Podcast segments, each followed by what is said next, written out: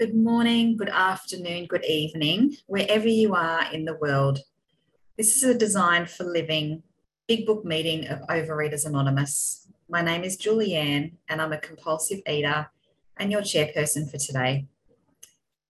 To open the meeting, let us have a moment of quiet meditation, followed by the serenity prayer.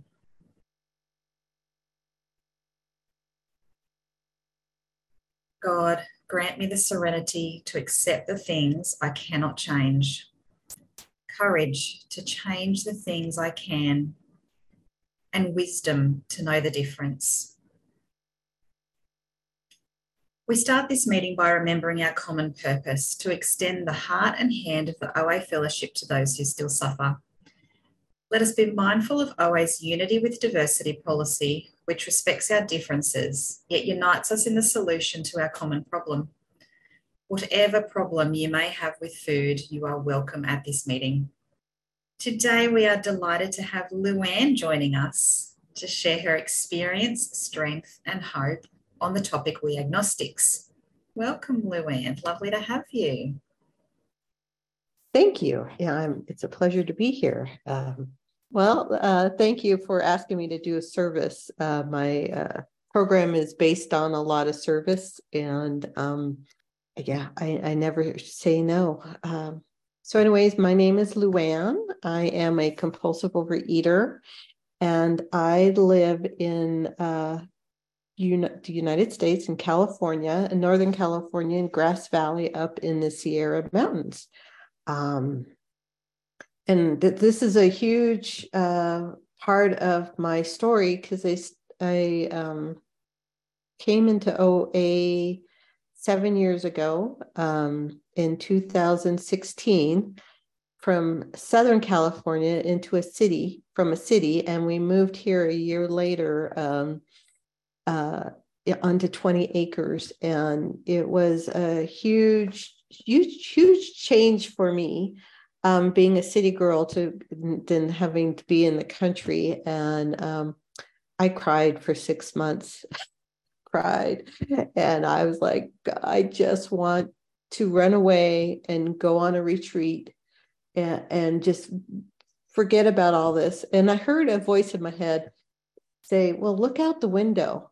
And I'm like, it, it, my depression and tears just left me because I looked out the window and I live on 20 acres in a retreat setting.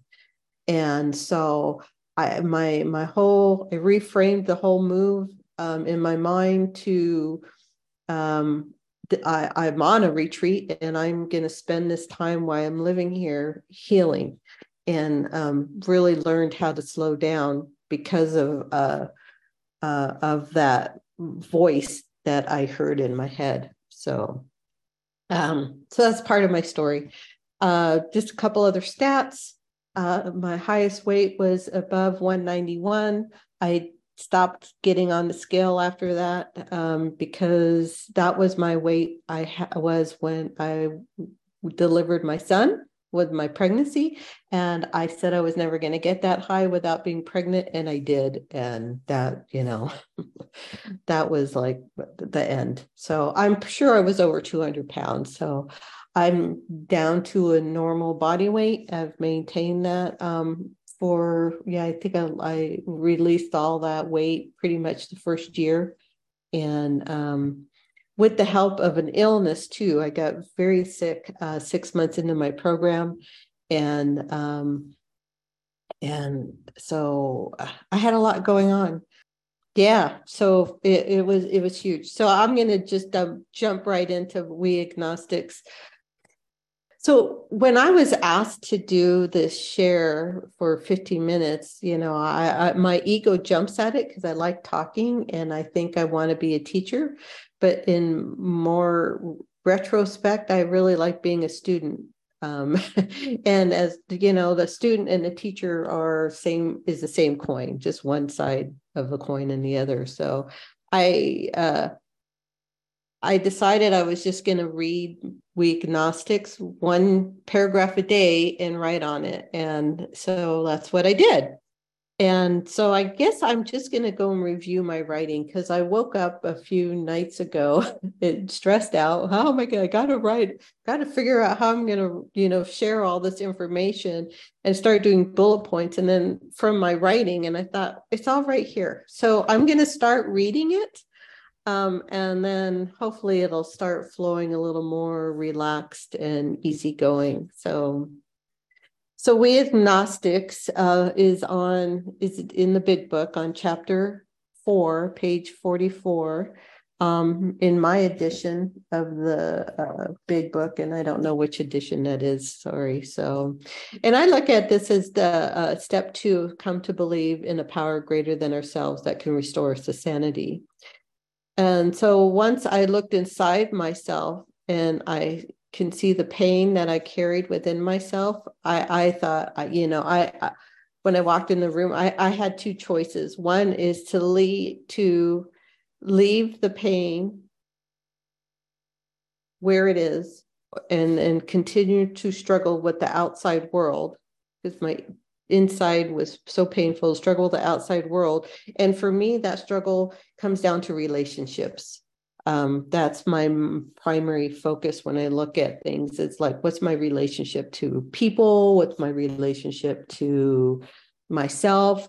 What and what's my relationship to the inner voices I have in my head? So, and then the other choice was too, I could decide to get rid of the pain, pain, and free myself to have fun and become comfortable with whatever happens and to have a healthy relationship. So I look at that, you know, us being in this room, few people dare to really go this route. And those of us who have walked in these 12 step rooms have a really unique opportunity.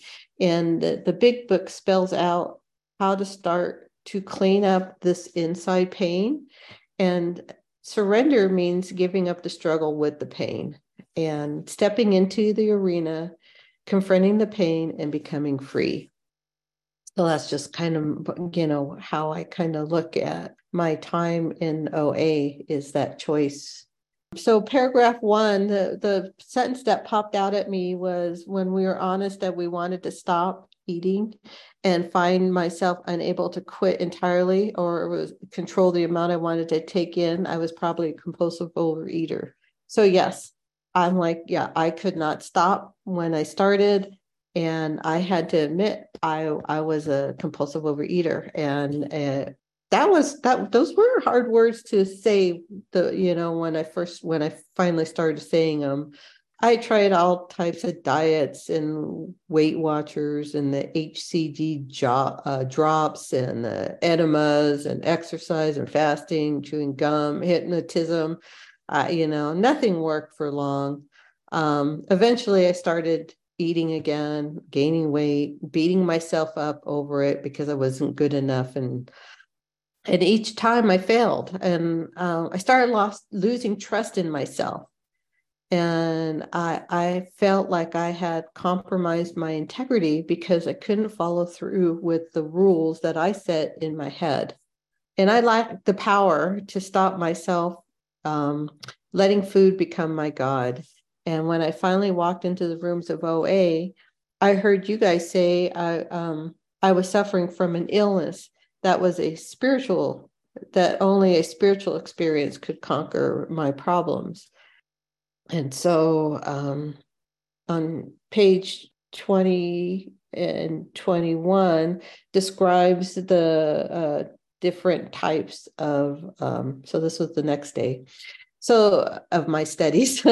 So um, describes the the different types of compulsive overeaters the common type of person well this person isn't a common this isn't a person of com, uh, common type is not a compulsive overeater they can take one bite and leave the rest a moderate type can uh, give up certain foods if they have a good reason and a health issue or love. Um, a heavy and a hard type of compulsive overeater might have been moderate earlier in life, but generally uh, gradually become impaired. And, and once they start eating, they can't stop.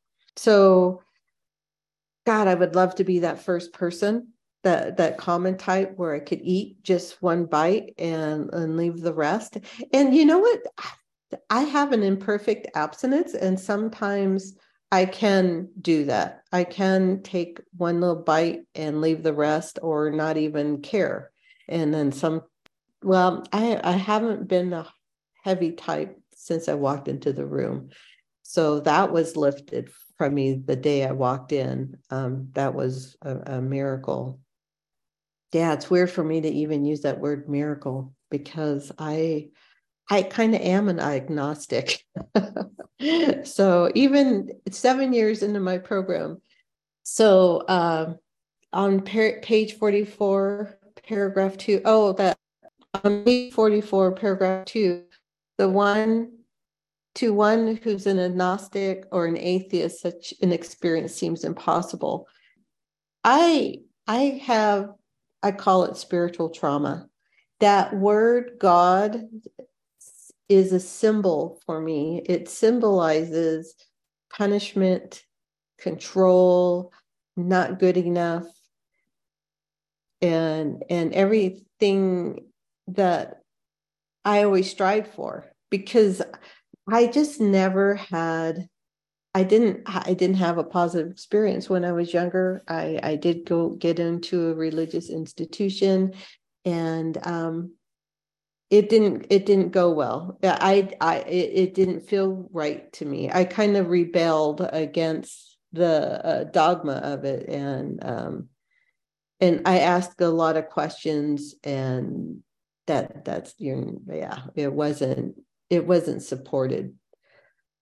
And so these i'm very sensitive. So these uh the shaming and the punishing and the condemning I got in there uh, affected me very easily, and uh, I, I, I didn't learn anything in there in, those rooms. So when I came into OA and and and had to start looking at a higher power, I wasn't sure how I was going to do that, and but I didn't want the to there's a one sentence in that paragraph we either going to have to have decide to have a painful death or we're going to have to uh, live on a spiritual basis. And i was tired of being in so much pain. So i thought i was going to just try this on um, and just see how it goes. So on page 44 paragraph 3 hope against hope we are not a true alcoholic well yeah i would do anything to sabotage that idea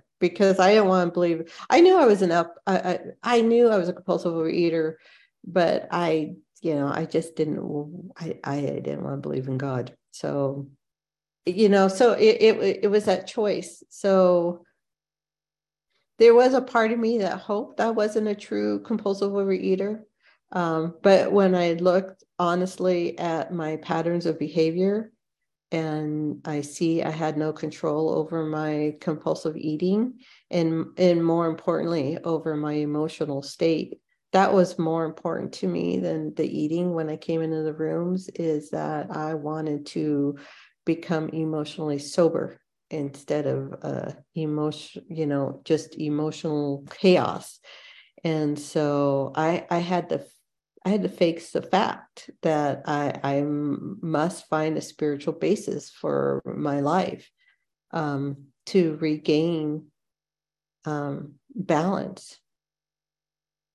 On page 20, this isn't in the We Agnostics, but on page 20 in paragraph three, it says, Cheer up. Something like half of us thought uh, we were, or maybe it's on, yeah, well, we were agnostic or atheist. Well, I, I knew I was agnostic and I pushed against any of the feelings that God was being pushed on me. And I would fight and don't change me. You know, I was kind of there's a rebel in me.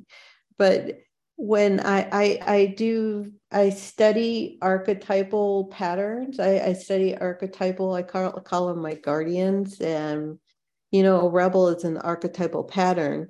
And part of the rebel is to is not to fight against something, but it's my, the my, the rebel inside of me is really trying to teach me how that you know this this certain situation isn't fitting into my needs and that I need to start seeking other avenues. And so I I um so my rebel became my liberator because it's really teaching me that this this the, a certain way I'm thinking isn't working. And so let's uh let's look and liberate you to uh, um, gain some freedom. A mere more uh, code of morals, better philosophy did not save us. So I needed a new way of thinking, a new way of breaking down my old ways of thinking, my old ideas of self reliance that brought me to this point. This doesn't mean I push myself aside and succumb to the whims of other ideas of what a spiritual practice is. Um, this is the start of me becoming uh, coming up with my own ideas and conceptions of a higher power and being open mind open minded to a new experience and learning how to think on my own. Oh that was a huge thing for me. I was such a i was big in shape shifting i would shape shift myself into trying to accommodate what i think the other person needed uh, to hear from me or to try to be more you know when I was in a uh, in a religious institution, be more godly, and so uh, it, took me fifty years, over fifty years, to to start really learning to to think for myself and to question ideas and my thoughts. And so this was the first. That step two was the first time I had to break down and analyze uh, something about my thinking and my ideas and rebuild a new construct and a new way of thinking. So I'm going to throw a little history into this. I don't know how many people heard this, but uh, there's a psychologist, C.G. Jung, during he was a Swiss psychologist during this time when Bill was writing this book, and he contributed a lot to AA um, and was uh, learning how to introduce well he was he he he was trying to in, induce a spiritual experience with Rowland Hazard who was an alcoholic and um, Dr. Jung uh, he himself was going through a spiritual transition when he was working with uh, Rowland Hazard um, and and developing his technique of re, of uh, getting a spiritual experience, which was for him, um, and w- is to start identifying with these different voices in his head and start having conversations with them. And he had a lot of conversations with God, his ego, and his higher self, and so it was just interesting learning uh, about Carl Jung, and he's big into symbolism and archetypes. And the archetype of the addict is huge part of the big book. Well, he, Carl Jung, the Dr. Carl Jung and Bill Wilson had had several conversations together regarding the contents of the big book. So he he has a big influence on what what's happening. So Dr. Jung was treating Rowland Howard Hauser for alcoholism and trying to induce this spiritual experience while he was having his own spiritual experience. And um, he wrote his own big book. It's called The Red Book. Um, and it's all about his spiritual experiences. So, what does a spiritual experience look like? So, for me, for me, the, my experience, spiritual experiences with the with all the voices in my head. This is you know talking to my attic talking to my ego. I uh, I had a huge spiritual experience when I did the traditions. I studied the traditions and used those principles to to gain structure with these voices in my head. I created it like a um, like we do our meetings. I had preamble. I did this in writing. I did preamble. Everybody was allowed to share. There was no crosstalk.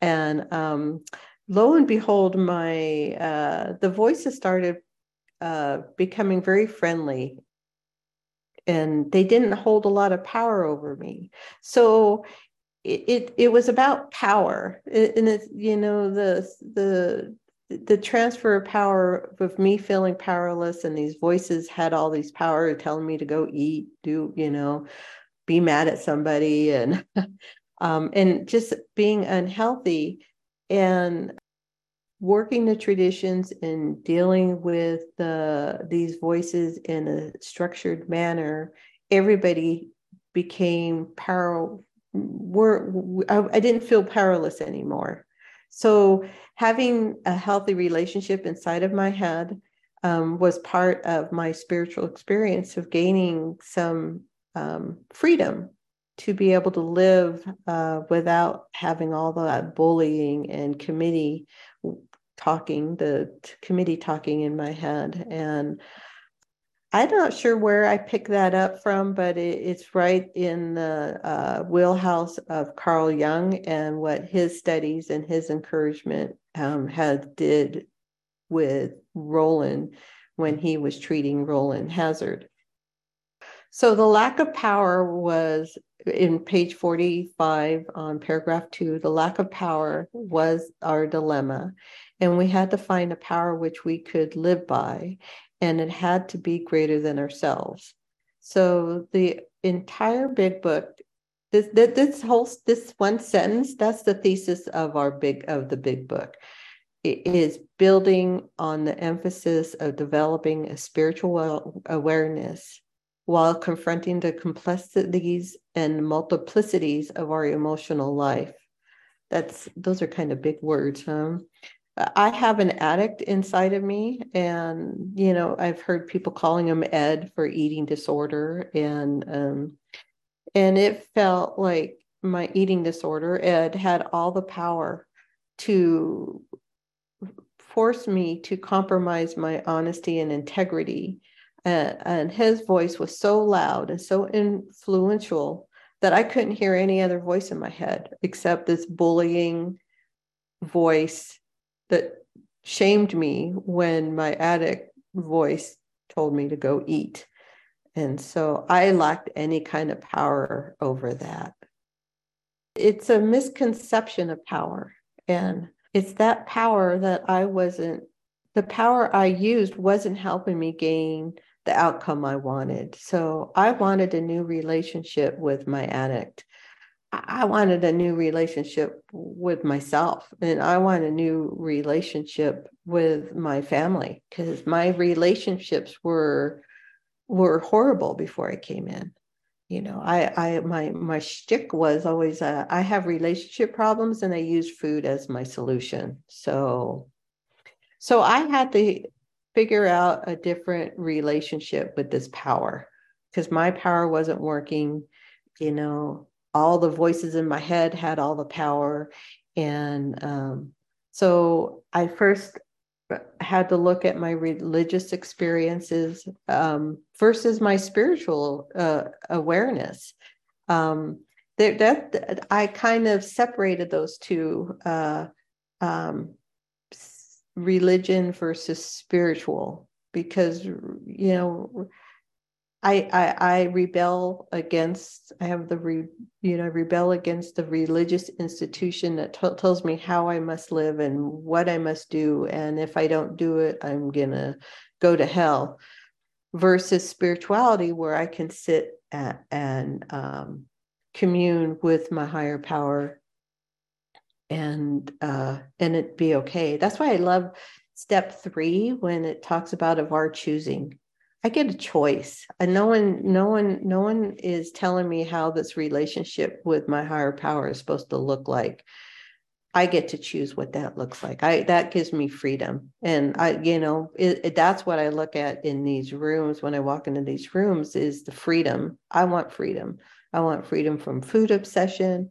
I want freedom to be able to think things clearly, and don't, and and to have clear thinking, have healthy relationships inside and outside of me. And so, um, and my addict is, is a very strong part of my emotional life. And so um, I had to break down that relationship with that addict and build a whole new relationship with it. You know, we, I needed to shift that power. And so, um, and I wanted a structure to do that that was understanding and kind and a service structure rather than a power structure. And that's one thing I love about OA is that OA is based on a service structure uh, of, of pretty much a, how can I help you versus a power structure of let me tell you what you have to do. But we're here to help each other to create unity, not uh, not to tear each other down and to dominate. And that's what my higher power in me having a healthy relationship with these voices in my head. It's all about creating unity. So some of the some of us, uh, page forty five, third par, third to the last paragraph of the of the page.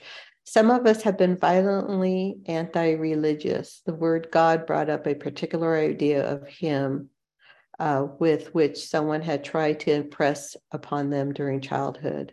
So, how am I to overcome these thoughts and these emotional feelings around God and spirituality? on uh, the next paragraph on page 46, we talk about the term of God in a broad way, roomy and more inclusive. And yeah, you know, uh, I, I, use that word God a lot, um, but in my, I have have to translate it. The word God is not the same word that it was before when I was in the religious setting. So I, I have to translate it and become more tolerant and know and understand that that word means different things to different people so so um, on page 47 uh, on paragraph one then we speak to you of god it means your own conception of god and this applies to other this applies to other spiritual expressions which you may find in this book so don't let any prejudice, this is what I hear in that sentence, don't let any prejudice you may have against spiritual terms de- deter me from honestly looking at myself and what spirituality means to me. So for me, spirituality is taking the path of an open mind and the potential of what is. So spirituality is a curiosity of questions and seeking of those questions, seeking answers to those questions. I personally, I find God in my questions and I find God in my actions of seeking. I still have that resistance to the word God, even today, even though I've had a lot of uh, spiritual experiences. Um, but my my God is very fluid, is very action oriented, and um, and very he's uh it's directive you know i get direction from my higher power there's one short question that i ask myself am i willing to believe that there's a power greater than myself? And that's that's actually in the book. So what is this potential in that tiny seed of asking? Yeah i ask a lot of questions and sometime in my in my spiritual program and and usually i ask more questions than the answers but that's my higher power likes me asking questions. So so what is the potential in seeking and questioning and exploring ideas that rub me the wrong way? And what is the potential of having an open mind and willingness to have a new experience? And so i i ask myself these questions all the time and it, it's been and in the book they they talk about this in the big book that it's repeatedly proven among us that a simple cornerstone a wonderful is a wonderful the simple cornerstone a wonderful effective spiritual structure can be built. Well for me my structure is built on questions and the potential of those answers and an open mind and that's it.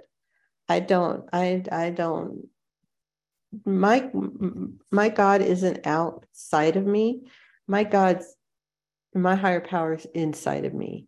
it's that small little voice that I practice learning to uh, listen to. It's subtle and they come fast and quick. And uh, I, that's what I, that's my spiritual practice because those are usually the ones, the voices that are working towards me having integrity and honesty and pretty much the spiritual principles of these programs. So, um, in paragraph seven, um, in page 20, 47, paragraph three, this paragraph talks about how, uh, you know, how uh, wanting what others have and um, not their faith, but the results. So I don't, you know, it, it's about, I want the results that people have from their uh, spiritual experiences. I'm comforted to learn that I can commence a, a, a, spiritual life just by asking questions and so and exploring new ideas i don't have to put my blind faith into something that i don't believe in and so um, god that used to make me feel like i i wasn't a good person but i i don't have to have blind faith anymore i i can you know I, just exploring and and uh, with questions is enough to open the door. So we found ourselves handicapped by obscenities, sensitivity, and unreasonable prejudice. So these were leftover traumas, old um, my old thought product, problems, and taking everything personally. It was direct. Everything was directed at me. I I took personally uh, this was part of my victim mentality I had. Everything uh, was said to me uh, caused me to think that um, everyone had a prejudice against me. Had a lot of self pity and blame. Uh, I put walls up from preventing myself from getting emotionally hurt. And then I would get, uh, you know, I would let those voices beat me up before I had a, a, a relationship with them. And so facing alcoholic destruction or becoming open mind on the spiritual matters as we had tried to um, be on other questions. But, anyways, you know, I, I had to be open minded to uh, God and I had to lay my prejudice aside. I, I had to put aside my my fears of what I thought was supposed to be, and my um, my ideas of what God was, and my ideas of, about the religious institutions. You know, it took a lot of thought and a lot of of, of questioning and um, seeking answers, but it worked for me you know, putting my prejudice aside, just not being uh, intolerant to myself and my ideas, and just learning to reframe my thinking and making it a little more re- reframing, being creative with my language. I would look up uh, a word find out, you know, look up a, a, a, similar word and maybe another word that meant the same thing felt a little softer to me. I would just change. I do that with the third step prayer all the time. I, I change the words in the third step prayer um, that uh, have more reflection of how I feel. So we agnostics in in um, is really trying to stage a move for me, it was from moving the God from outside of me to inside of me, from outer space to inner space. Um, being involved in organized religion, uh, the stage is set for seeking God outside of me. But hearing what God looks like and behaves didn't set well with me. Uh, yeah, um, it was just punishing and painful. So I, you know, I'm going to skip over some of this because I'm I'm putting names in here, and I'm really it's very important to me. Anonymity is very important to me. So let's see. Bill Wilson, um, in writing the steps, is trying to get the reader to go inward to find God. And what does that mean, going inward? Knowing oneself is the path to God. Uh, the steps are designed to help the process of understanding what make me tick. Uh, when Bill Wilson talked about electricity and how we uh, take it on faith that it will work, yet most of us don't understand how it works. Is it something that is felt and and see the results of turning on a switch and the light happens our body has a similar energy exchange system have you ever talked to somebody and suddenly you felt a shift of in the dynamic of communication and it's like there was a shift of energy and you felt like wow something just happened there well that's the energy flow within our bodies that we have same like the wiring in our house you can't see it happening, but you can feel it inside of you. And um, that energy shift. This becomes very subtle for me. You know, I could sit in a meeting and someone share, and you like, they say something and hit you, and you're like, oh, that's an aha moment. I heard something. Well, that's an energy shift. And then there's sometimes I'll sit in a meeting and someone just rubs me the wrong way. And um, that's an energy shift. So, so I look at the uh, power. I, I look at this energy shift as a, as a communication between me and my higher power. And uh, if it's a negative energy shift, or you know, I'm I'm getting some resistance, then you know, then I need to be a little open minded, uh, some uh, bring in some tolerance, and just work on being more loving and kind uh, towards that person, not necessarily physically. I, I don't want to talk to that person, but it's uh, internally. I, I want that. I, I want to start having more loving, kind, kind thoughts towards people within me because that's going to radiate out towards other people. So I see the we agnostics as encouraging me to be open minded, not prejudiced, and uh, not judgmental towards God, my God, or anybody else's God. And the only way to do this is to go within yourself and to ask. Uh, well, for me, this is how I found. The only way I found to do this is go within myself and I ask myself questions and um, with open answer, you know, with an open mind to the answers so my pain reaches for uh, logic and reason to fix it. And logic and reason doesn't always fix my pain. And just because I have a strong spiritual program and strong abstinence and uh, uh, doesn't mean I'm pain free.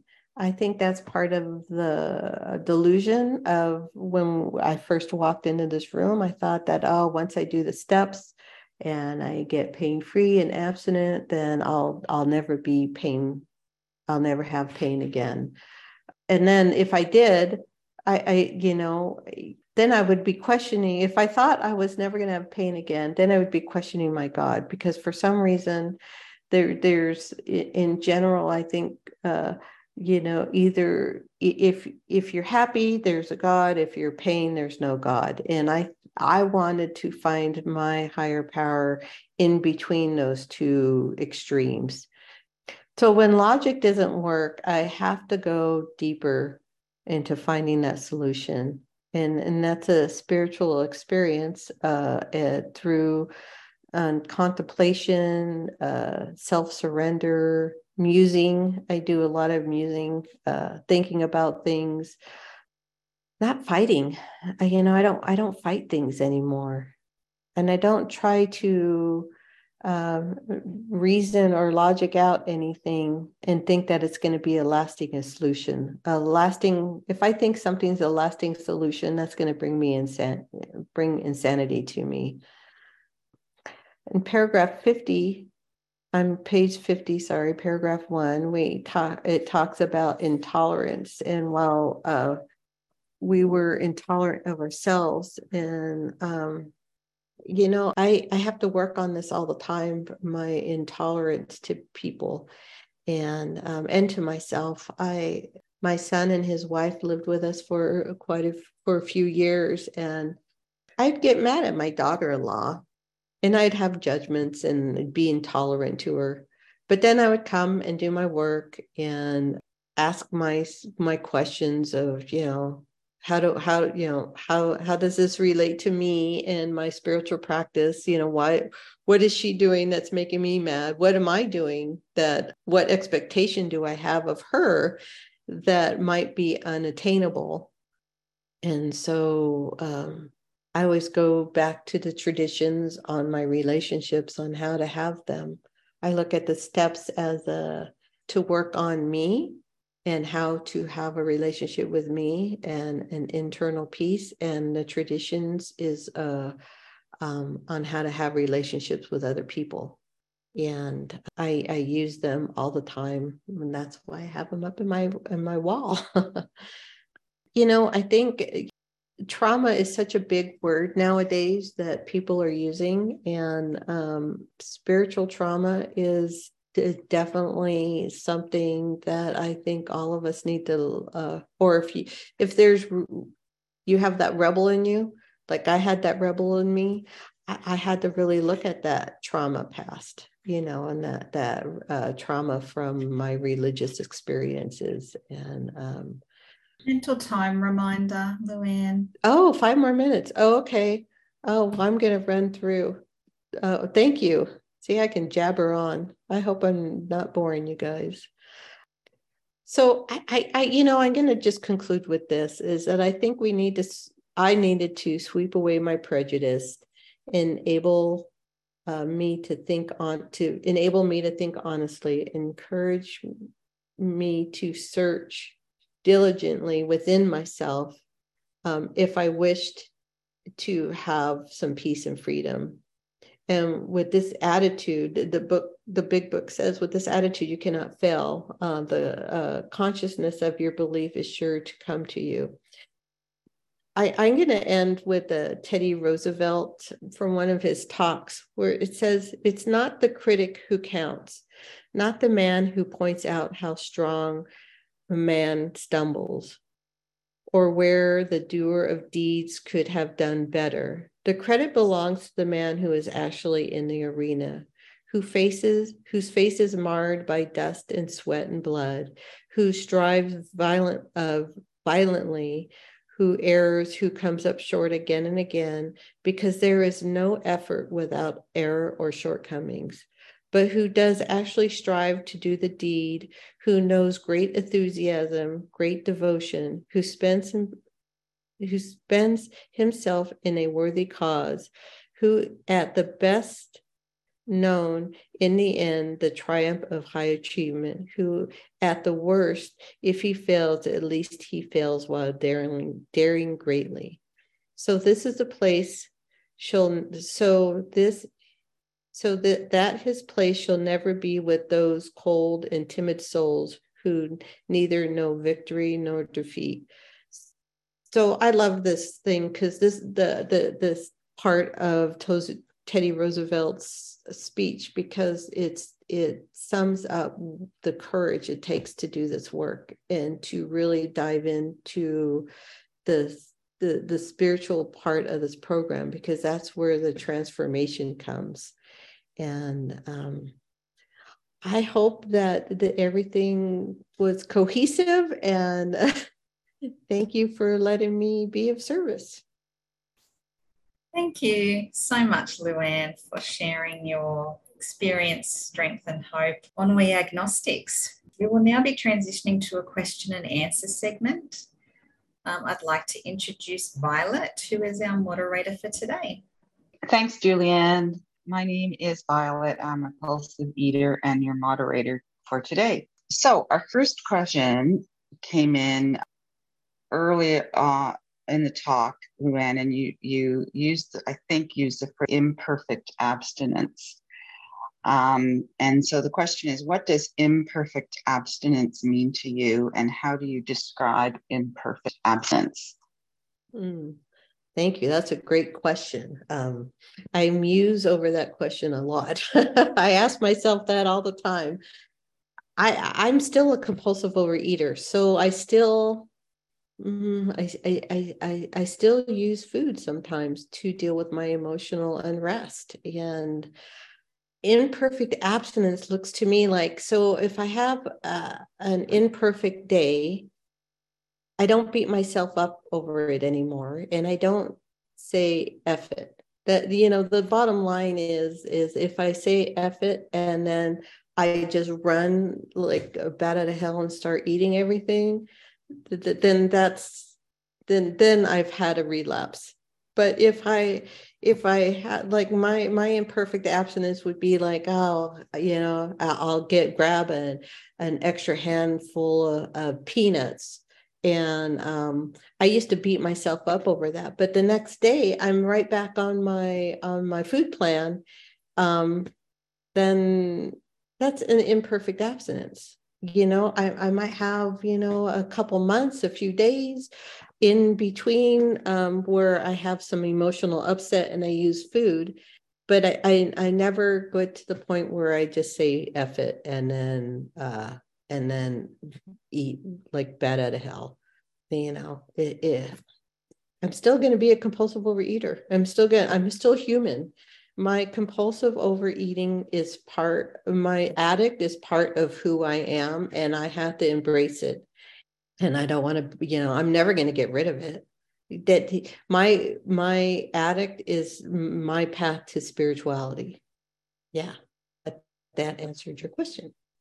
Thanks luanne. Um, so i'm going to group the uh, uh, several questions that came up in the chat. Um, i'll group them together um, so if it sounds repetitious, um, it's because I'm reading several questions. Do you have set spiritual practices and can you talk about them? Can you describe your daily practice and what do you actually do? Maybe those yeah. are two separate ones spiritual practices and daily practice.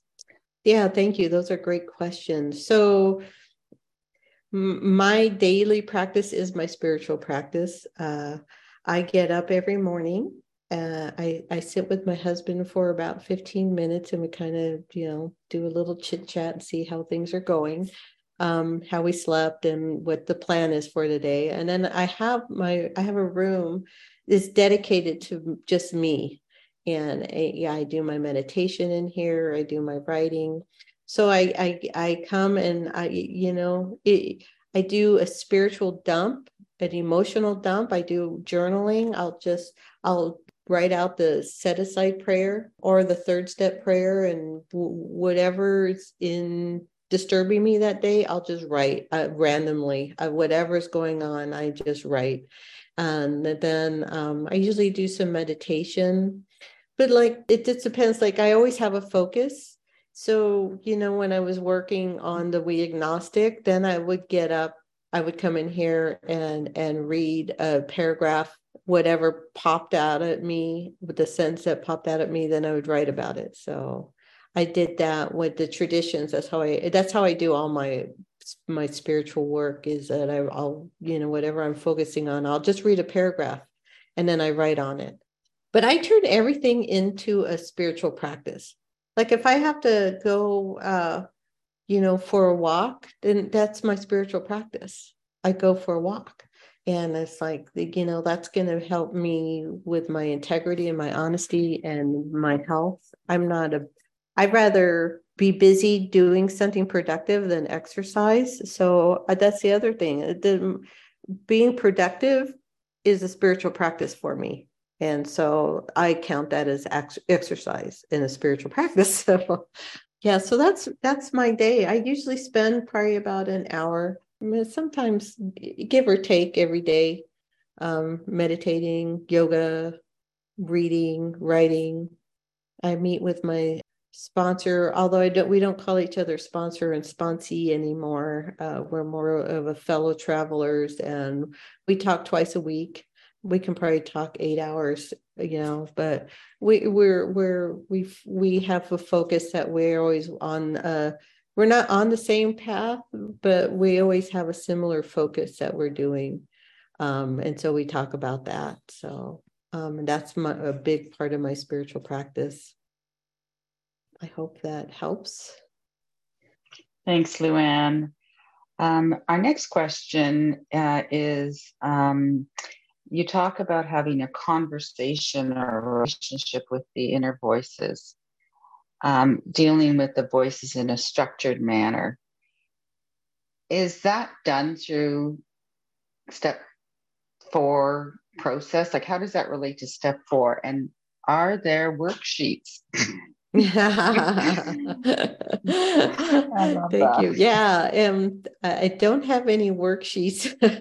I did do a I did do a um, a workshop on it, um, a two day workshop, and it was uh, it's a lot of information. So how I started doing that is I was doing the the tradition uh, study, and we started January first, a paragraph a day and I got to the point where it says it started talking about groups. I think it was like on tradition three, where the only requirement for a OA membership is a desire to stop eating. And then I thought, well, God, I got this committee up here. And so I'm like, why can't I, you know, make these traditions used for this committee?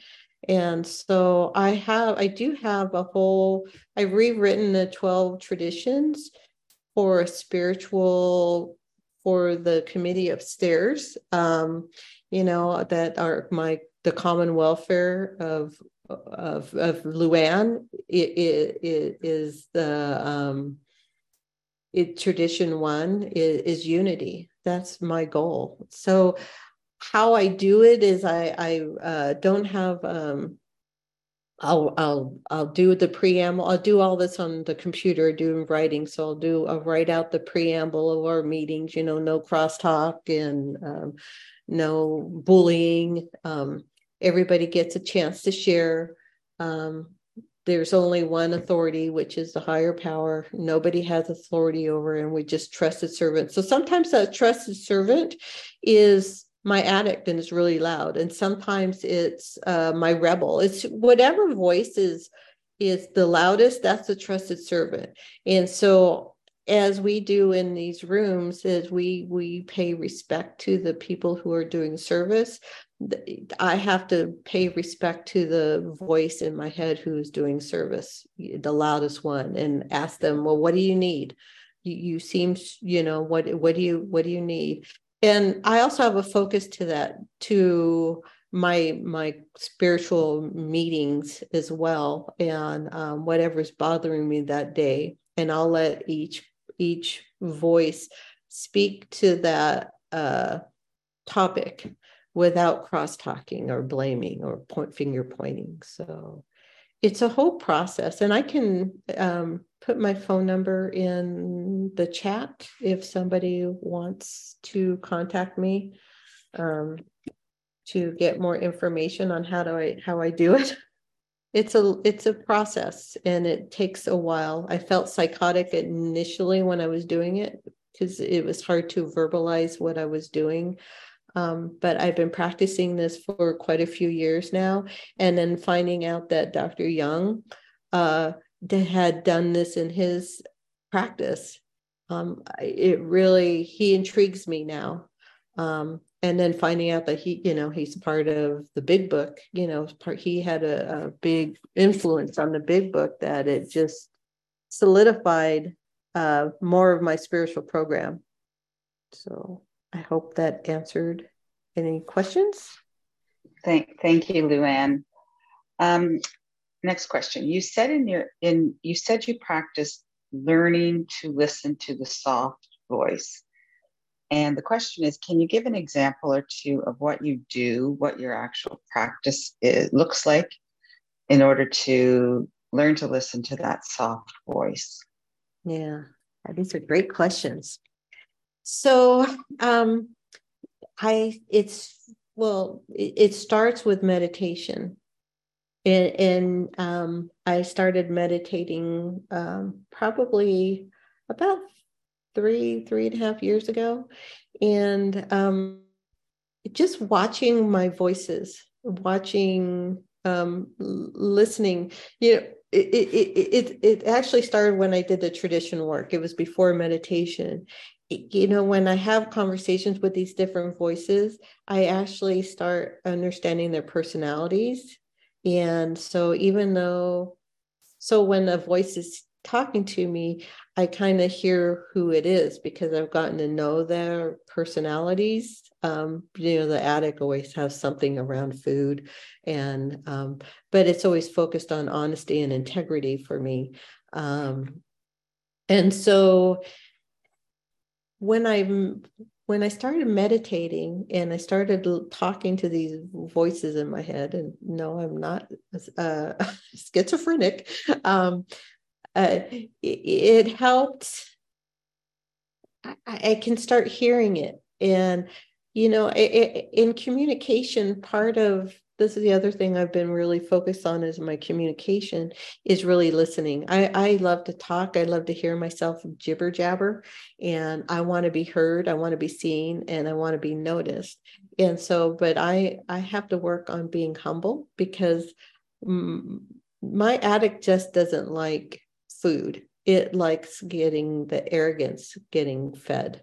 And so that, that I, that's part of the integrity of learning how to for me how to be humble and and sitting quietly and listening so if i i have to start doing that within myself before i can start doing it with other people um, outside of me so meditating meditation had given me that opportunity to watch my voices and just to be present and and uh, acknowledging them and I don't think meditation for me isn't meant to keep this quiet. It's keep, to keep me aware what's going on in here.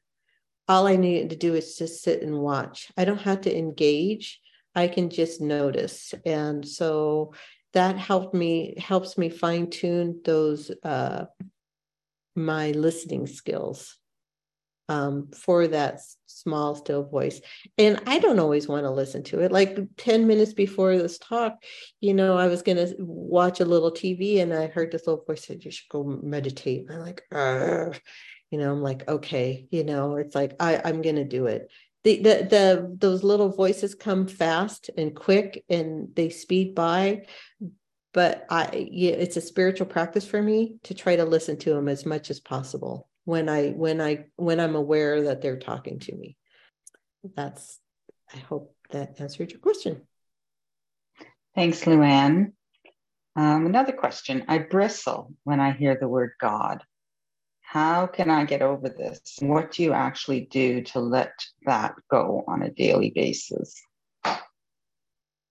Well, um, that for me, that was the rebel inside of me part of the archetypal pattern of a rebel is to fight against, uh, push against what doesn't set well inside of me. So I I, I reframe that rebel in in um, or you know people can say the unwillingness or the bristleness is really trying to communicate something to me like okay so this that that that word God isn't um, is causing me a, a, a, you know some bristling is because I have this this frame of reference of what God is, which is causing a trauma response. That's what that bristling is, and and so I want to be liberated from that. So my rebel I, I, reframe it to the that this rebel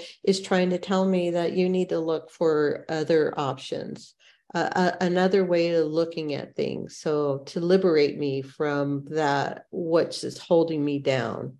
So I hear when when you get bristled that you know to ask questions. Well, what is my God? This is what my old God looks like.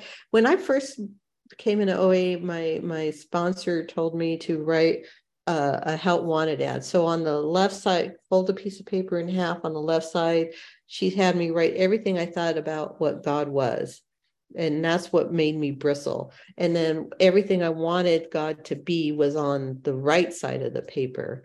And so that was my first my first experience of of changing and reframing what I thought God was by doing that exercise. And so I threw out all that and it still comes in. I still, even at this, you know, it, it, just mentioning the word God, I still get a physical response, but then I always have to remind myself, well, that's my old, that's the old God. That's the God outside of my inside God is a God of action, is a God that gives me direction, you know, and it's in here. No one can tell me what that is supposed to look like because everybody has a different perception of what God is. And so it gives me freedom to look at, um, to be able to think for myself uh, and to be independent in that area. And there's nothing wrong with that. You know, we put so much shame if uh, I did, I put so much shame if I'm not conforming to the, uh, um, what, what I think society wants for me. I'm, I'm, I'm designing my own, uh, higher power, uh, step three gives us that opportunity to do that. It says of our choosing. So, um, anyways, thank you. I hope I answered that question. Thanks, Luanne. Uh, a similar question, but slightly different perspective. If you sponsor, how do you sponsor a sponsee um, who engaged in the book who may not like how sorry how do you keep a sponsee engaged in the steps in the in the fellowship who may not like seeing the word god in so many places in the big book and in our literature? Yeah uh, thank you. That's a really good question. I, I stopped taking responsibility for trying to engage the person. All I can do with my sponsees now, I used to be overly responsible and thought that I was the one that had to help change them. And um, I, I've given that job up.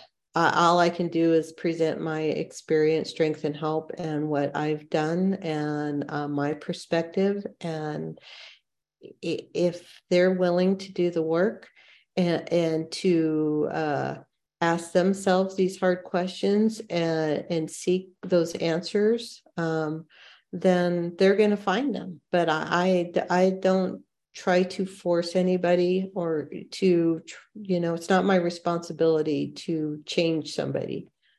It, it's my responsibility to, you know, how can I help? But and the the other thing too, when I sponsor sponsor, I had to realize, you know, healing healing takes time. It's a slow process. When our physical body heals, you know, it's it's not it, it's not an overnight matter you know if the wounds are deep it, it could take months. I, uh, I, I had uh, surgery on my face. Um, I, you probably can't tell but i have a big scar running down my face and that was eight weeks ago but it, you know it's still there and it, it, it'll go away. It's going to take a year and i have to constantly remind myself that these emotional wounds that we carry they take a long time to heal too um, and it, it's slow and steady. And I, I just encourage uh, my sponsees to, you know, I, I just share my experience, strength, and hope. And I, I don't set up rules. You have to call me every, you know, once a week or every day, and you have to, you know, make three phone calls. I just, you know, this is what I do. And I give suggestions and I let them set their pace and, and don't have any expectations. And actually, I'm actually more successful. I feel more empowered when I do that. And I think my sponsees I have now feel more empowered um, by the way I sponsor because they they they're finding inside of them how to to live this lifestyle instead of sell, telling them some telling them what to do and how to do it um, in a dogmatic way. Thank you. Um, another question Can you talk about how you went about transforming your relationship with ED? You mentioned the. Uh, oh, with Ed, my eating Ed, disorder, my voice. addict. Yeah. Yeah. Yeah. You know, it, it was slow and steady. you know, that's the thing, you know, uh, um, I, I, I think I don't, when I walked into the rooms, I knew that food was the solution to my problem and that my problem was emotional sobriety. I didn't have any. And so I it, all my decisions I've made regarding my food really didn't have to do with food. It had to do with my emotional sobriety and my emotional well-being.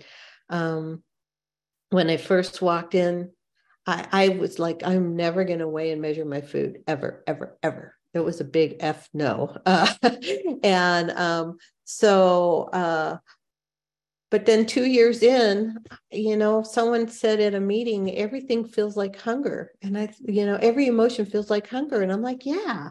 Because I still, even though I was abstinent from the two substances I didn't want to eat anymore, I knew I couldn't um, at that time. Um, I still had a lot of emotional upsets. And so I thought, okay, I want to, I want to figure out how to get emotional stable. I, how am I going to deal with how, what's hunger and what's emotion? And so the only way I can come up with the idea is to weigh and measure my food. Like, so, okay. So I found a sponsor who knew how to weigh and measure her food. And uh, she taught me how to do it and helped me with a food plan. And so, but I was willing to weigh and measure my food because if if I got hungry between my meals, I knew it was an emotion because I knew I was getting enough nutrition in in me that I didn't have to worry because I always had that thought of, oh, I'm going to be malnutrition, I'm going to starve to death, or this is too much. I had a lot of chitter chatter around food. But when I started weighing and measuring and knew I was meeting my nutritional needs, because um, uh, it was balanced, a, a nutritionist had organized uh, the food plan. It wasn't made up by me, it was made up by a professional.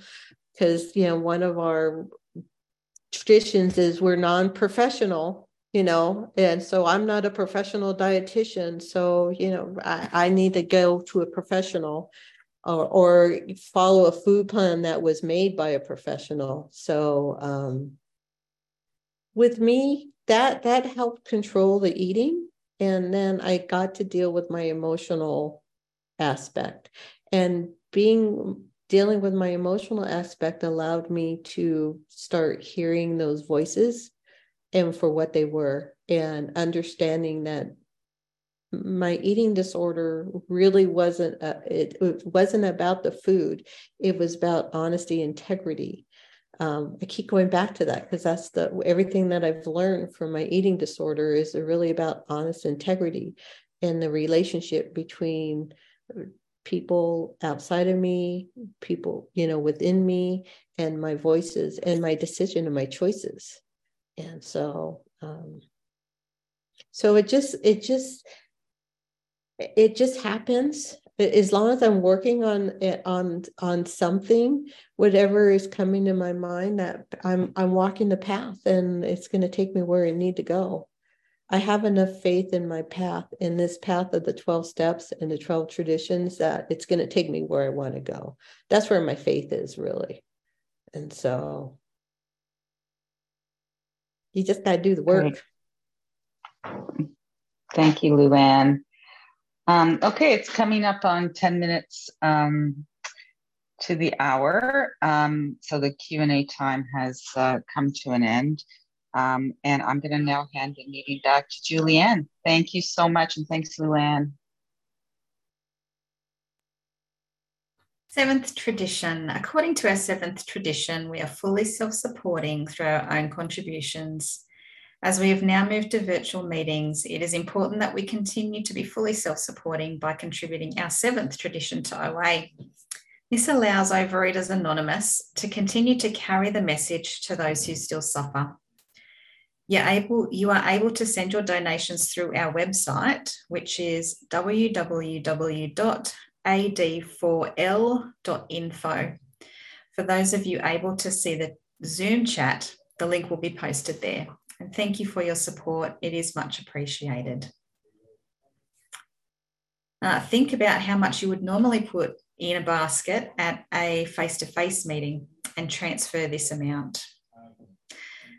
The next meeting, a reminder that um, a Design for Living Big Book OA is a daily meeting.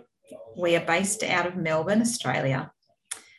The recording from today's workshop will be available on our website, where you can also find out about other upcoming events and speakers. Visiting, visit our website at www.ad the number 4l.info. Our next month speaker series will be held on Sunday, June the 11th at 7:30 a.m. Melbourne time. The topic will be how it works, and we hope to see you there. In closing, I would like to thank you all for your service in coming here today, and especially Luanne for sharing. By following the 12 steps, attending meetings regularly, and using the OA tools, we are changing our lives. You will find hope and encouragement in Overeaters Anonymous. To the newcomer, we suggest attending at least six different meetings to learn the many ways that OA can help you. The opinions expressed here today are those of individual OA members and do not represent OA as a whole. Please remember our commitment to honour each other's anonymity. What you hear here, whom you see here, when you leave here, let it stay here. Let us all reach out by telephone or email to newcomers, returning members, and each other because together we get better.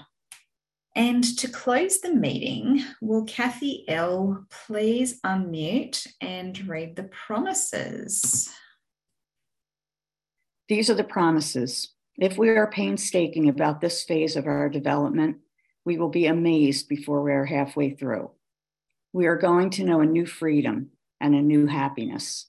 We will not regret the past nor wish to shut the door on it. We will comprehend the word serenity and we will know peace. No matter how far down the scale we have gone, we will see how our experience can benefit others. That feeling of uselessness and self pity will disappear. We will lose interest in selfish things and gain interest in our fellows. Self seeking will slip away. Our whole attitude and outlook upon life will change. Fear of people and of economic insecurity will leave us. We will intuitively know how to handle situations which used to baffle us. We will suddenly realize that God is doing for us what we could not do for ourselves. Are these extravagant promises? We think not. They are being fulfilled among us, sometimes quickly, sometimes slowly. They will always materialize if we work for them.